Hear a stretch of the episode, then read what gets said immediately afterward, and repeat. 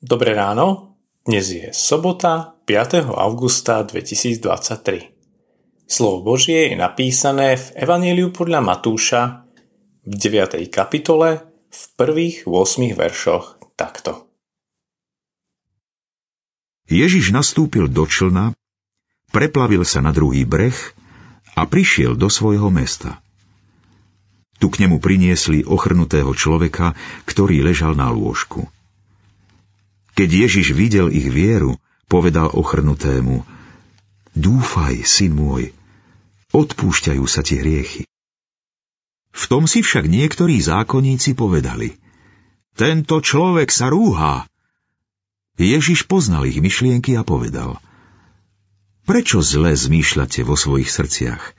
Čo je ľahšie, povedať, odpúšťajú sa ti hriechy, alebo povedať, vstaň a choď?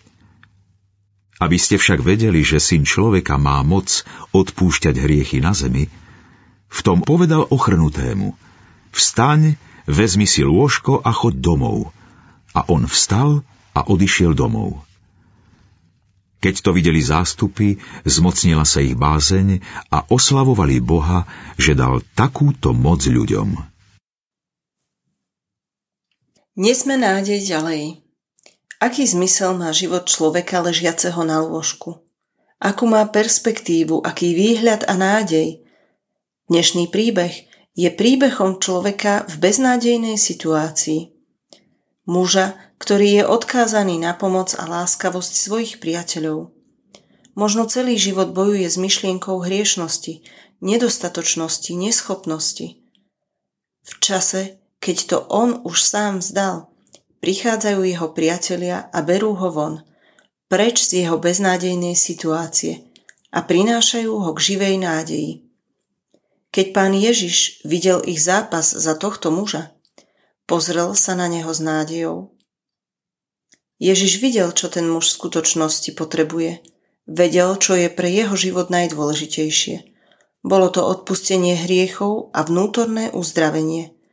Bola to Božia láska ktorá mu zvestovala, že to, prečo sa celý život trápil, je preč. Je uzdravený, jeho srdce je čisté.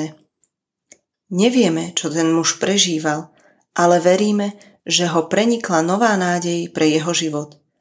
Následne zažil aj telesné uzdravenie a s radosťou mohol vykročiť do nového života v nádeji na Božiu lásku a priazeň. Aj okolo nás sú ľudia, ktorí žijú bez nádeje.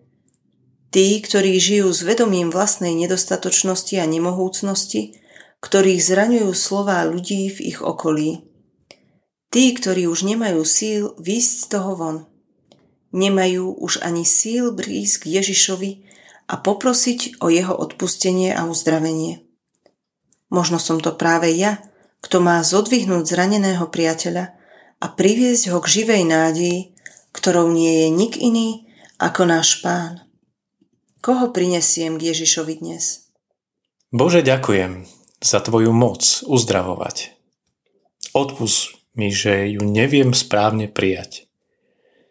Daj mi múdrosť vyhľadávať lekárov, keď treba, ale ak sa Ty chceš osláviť, nech prosím Teba o zdravie.